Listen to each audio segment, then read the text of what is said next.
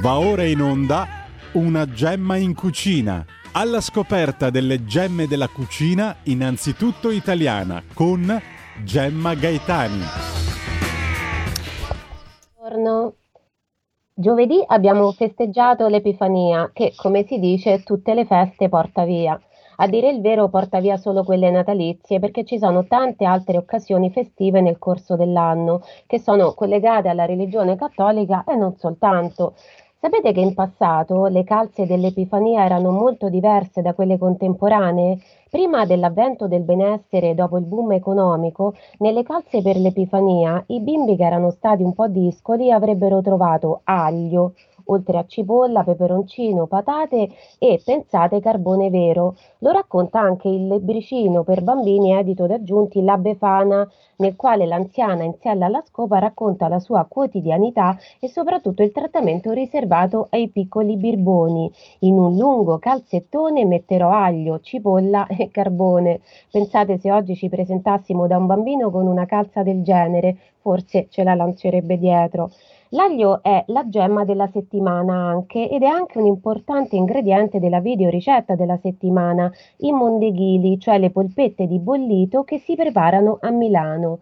Molto probabilmente l'aglio si metteva nella mescola per le polpette e in generale nelle preparazioni di carne per disinfettare in un certo senso la carne, che in passato non poteva essere conservata con gli strumenti di precisione che abbiamo oggi. Pensate che una delle prime attestazioni storiche dell'aglio risale al 1750 a.C. ed è proprio la ricetta di un pasticcio di carne all'aglio, appunto, scritta su una tavoletta babilonese. Certo, l'aglio non ha un buonissimo odore. Quell'aroma pungente e acre dipende dai numerosi composti organici di zolfo che contiene, come l'allina e suoi derivati come per esempio l'allicina, composti che però hanno proprietà antibatteriche e antimicotiche. L'aglio infatti è anticoagulante, abbassa la pressione sanguigna, aiuta il sistema cardiocircolatorio, digestivo e quello immunitario. I suoi oli volatili hanno un effetto antibiotico naturale e contrastano il raffreddore e la tosse. E anche se avete un'afta o una gengivite, passateci un pochino d'aglio, masticate un pochino d'aglio. Ricordiamoci le 3 regole del cuciniere: conoscere e comprare i prodotti del proprio territorio, conoscere le ricette e cucinarle. Quindi compriamo aglio italiano, ne abbiamo tanto, i presi di Slow Food come l'aglio di Caraglio e l'aglio di Vessalico, i DOP come l'aglio bianco polesano o l'aglio di Voghiera. Poi c'è l'aglione della Chiana, che ha di dimensioni gigantesche e pare che non lasci tracce nell'alito, tanto che gli inglesi lo chiamano kissing garlic, cioè aglio a prova di bacio. È un pat e adesso la Toscana vuole chiedere giustamente anche il DOP. Un po' come i vini, dopo i bianchi abbiamo anche i rossi, gli agli rossi di Sulmona, Nubia, Resia. Beh, andiamo regia con la sigla Food Art e il Food Art di questa settimana. Grazie. Food Art.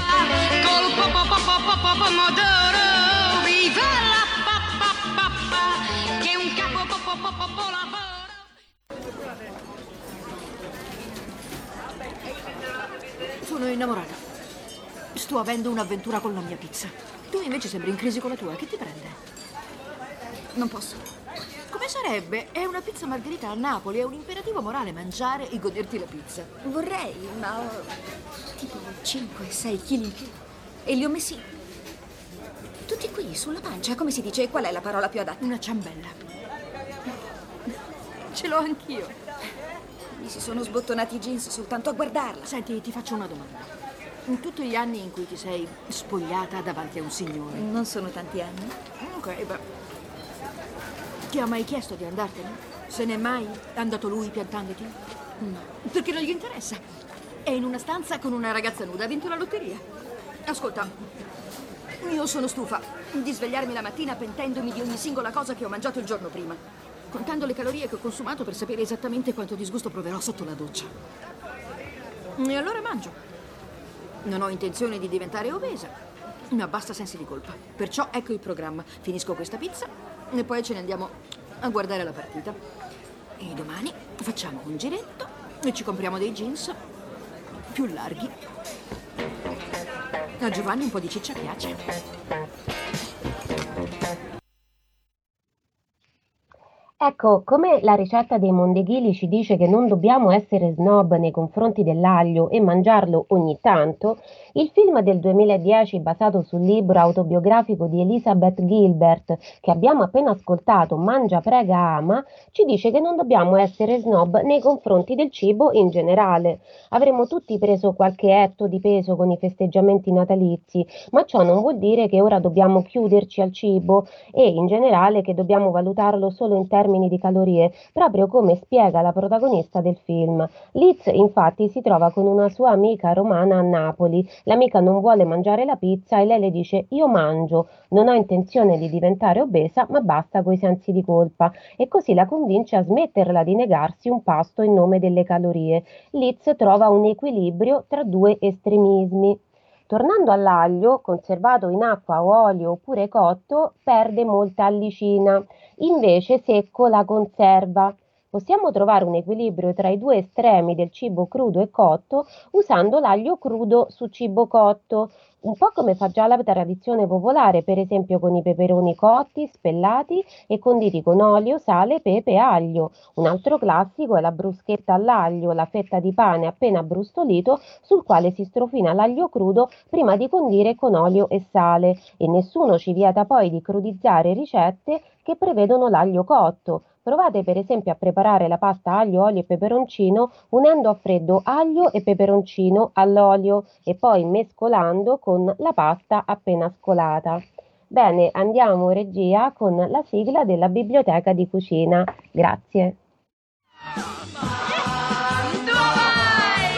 La biblioteca di cucina. Ecco qui, il libro di questa settimana è un libro appena uscito di Antonino Cannavacciuolo, chef star, protagonista della giuria di MasterChef, programma che è da poco ricominciato. Il libro si intitola La cucina di famiglia, 40 ricette spiegate come a casa, e va messo in biblioteca dopo attenta lettura, perché noi siamo abituati ormai a guardare ai cuochi diventati chef star più come star che come cuochi, e questo ci distrae da quanto queste figure dovrebbero e potrebbero insegnarci, cioè a cucinare. Le ricette sono tante e sono belle. Ci sono i plin di cipolla, crema al parmigiano e fungo porcino. Anche la cipolla è un ingrediente tabù per molti, ma Cannavacciuolo addirittura ci riempie i plin. Tornando in area lombarda c'è il risotto, mirtilli e gorgonzola, e poi ci sono gli involtini di peperoni, crescenza e salsa di acciughe. Sono involtini preparati a forma di involtino e chiamati involtini. Perché dico questo? Perché nella videoricetta dei mondeghili scoprirete che ci sono invece involtini che sono chiamati polpette e polpette che sono chiamate mondeghili. Seguite la videoricetta e capirete cosa volevo dire. Io vi ricordo di abbonarvi a RPL, vi saluto e vi do appuntamento alla prossima settimana. Andiamo regia con la sigla della ricetta, della videoricetta e la videoricetta. Grazie, ciao! La videoricetta.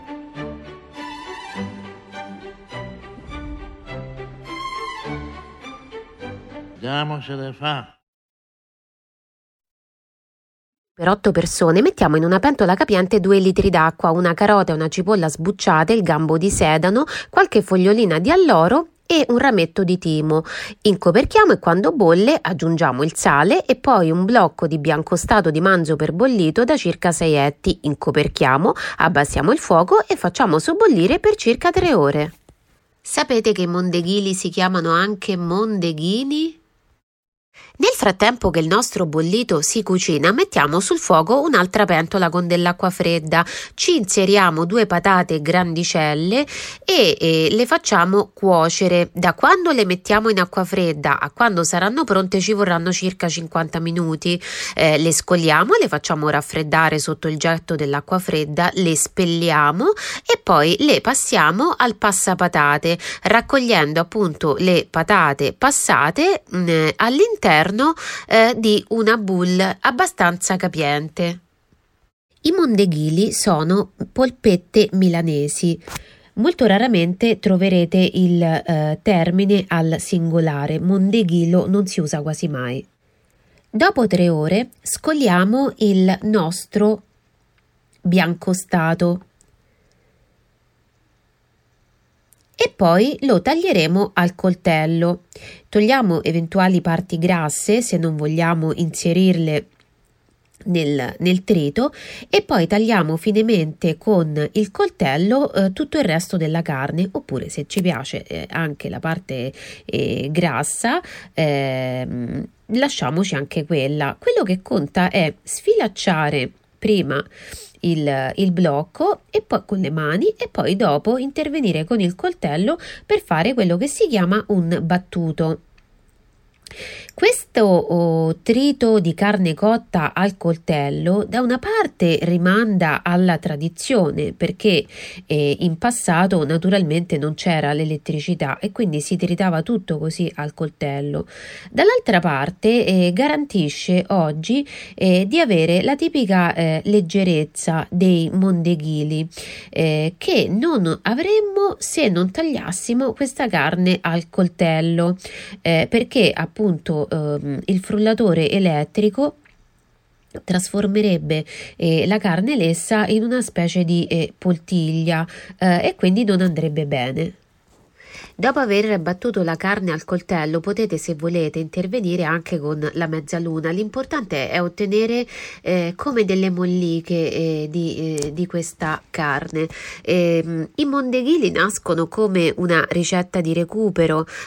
La polpetta, proprio perché è fatta di una mescola di tanti ingredienti, permette anche di recuperare qualche ingrediente oppure tutti, cioè di essere fatta completamente di ingredienti di recupero. Nel caso dei mondeghili recuperiamo avanzi di bollito.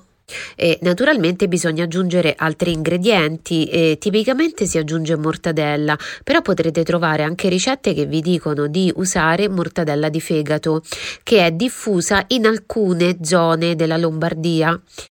Potete anche trovare ricette che vi dicono, conformemente alla tradizione del recupero, di usare qualunque salume di recupero voi abbiate in casa.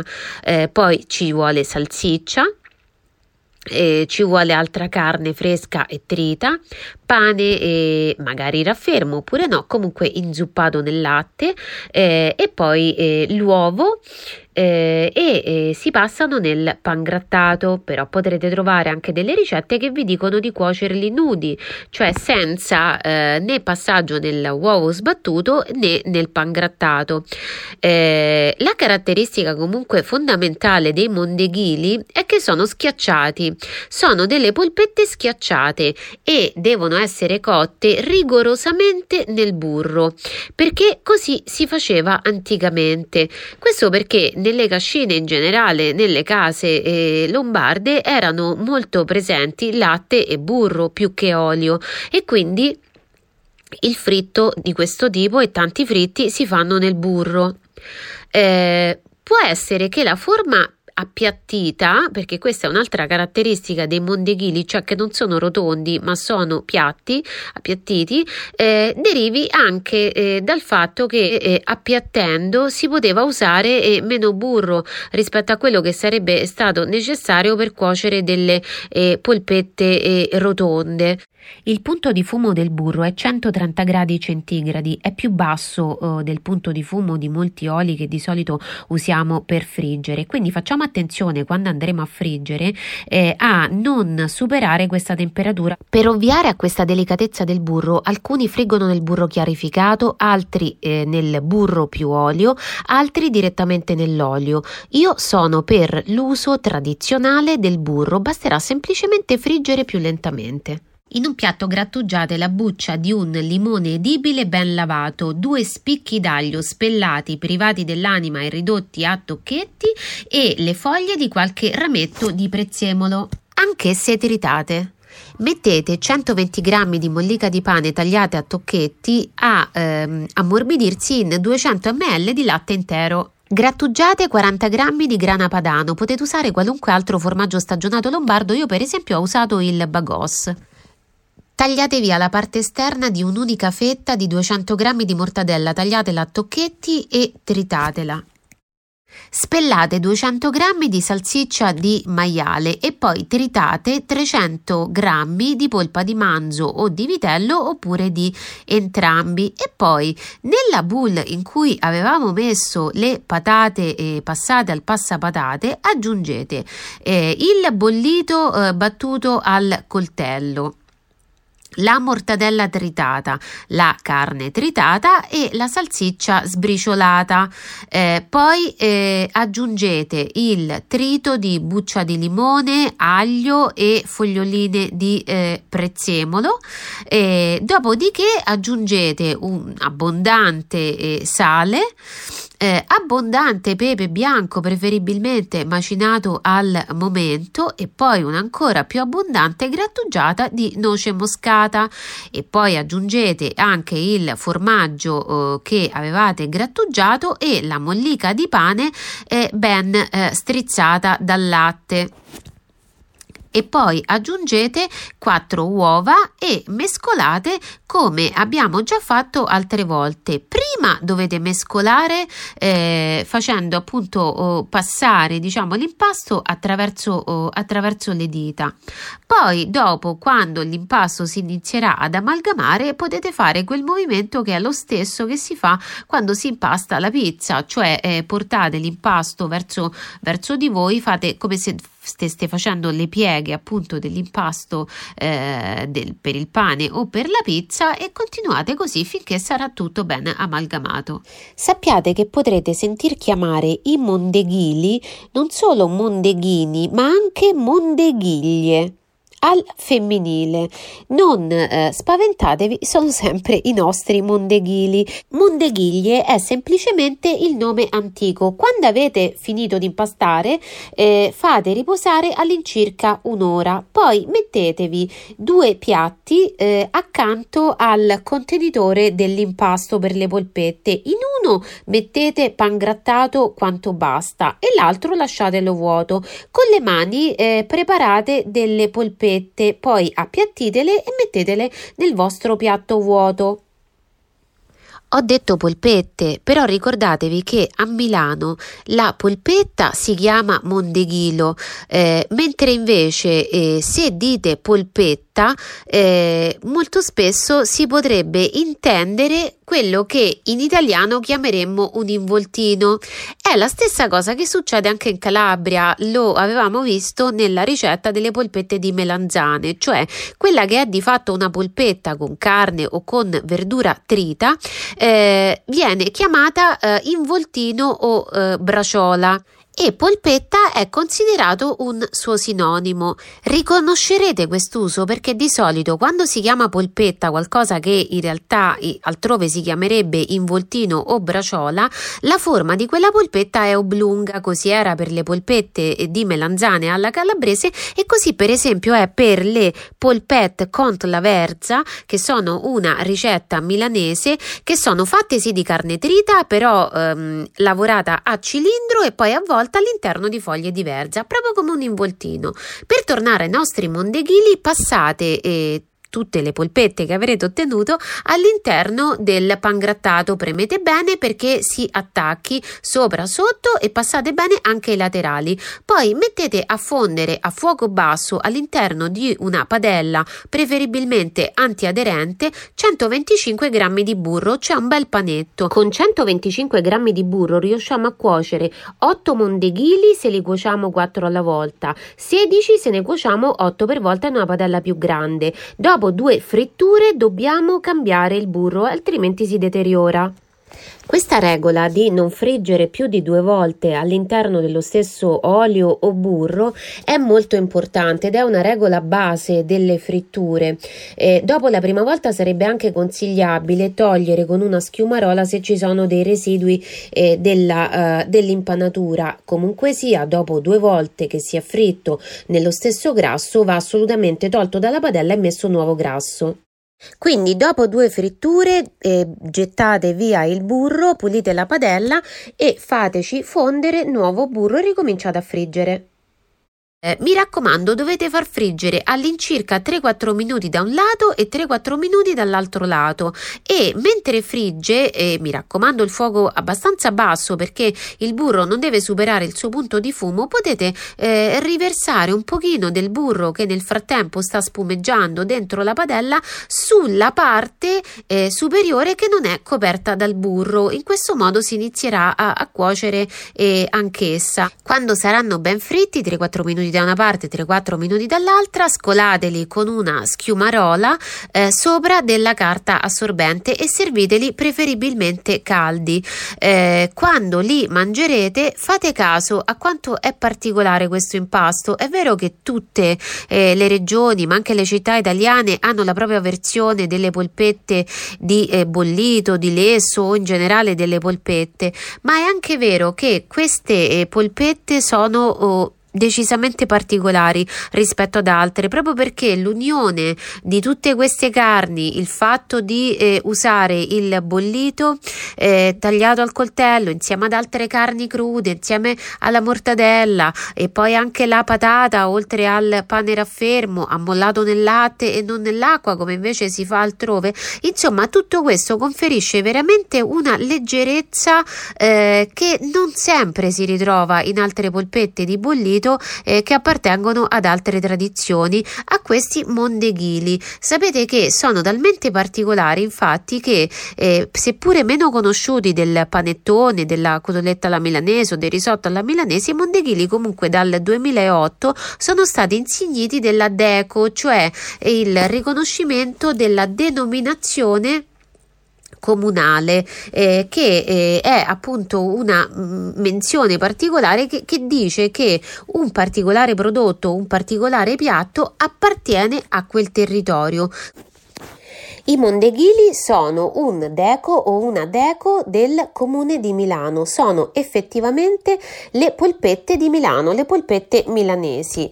Come succede a molti cibi, non sempre l'origine è, come possiamo dire, completamente autarchica. I mondeghili ne sono un esempio. Abbiamo detto che l'uso di preparare polpette in generale nasce appunto dagli arabi, che gli arabi lo insegnano agli spagnoli e poi gli spagnoli lo insegnano ai milanesi. Questa origine, che non è immediatamente e assolutamente milanese, rimane cristallizzata anche nel nome, perché mondeghili è una parola che muta una parola spagnola che a sua volta mutava, rendeva spagnola una parola che era araba.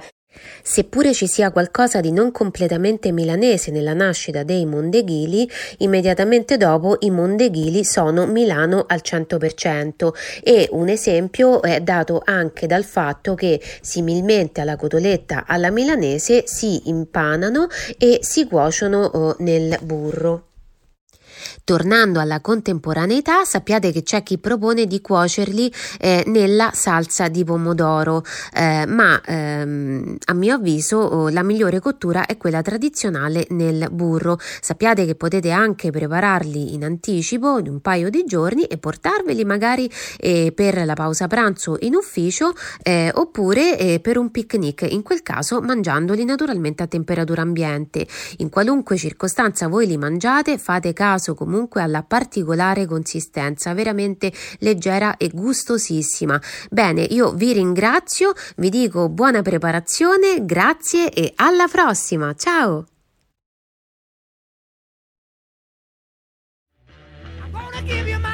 Avete ascoltato Una Gemma in Cucina.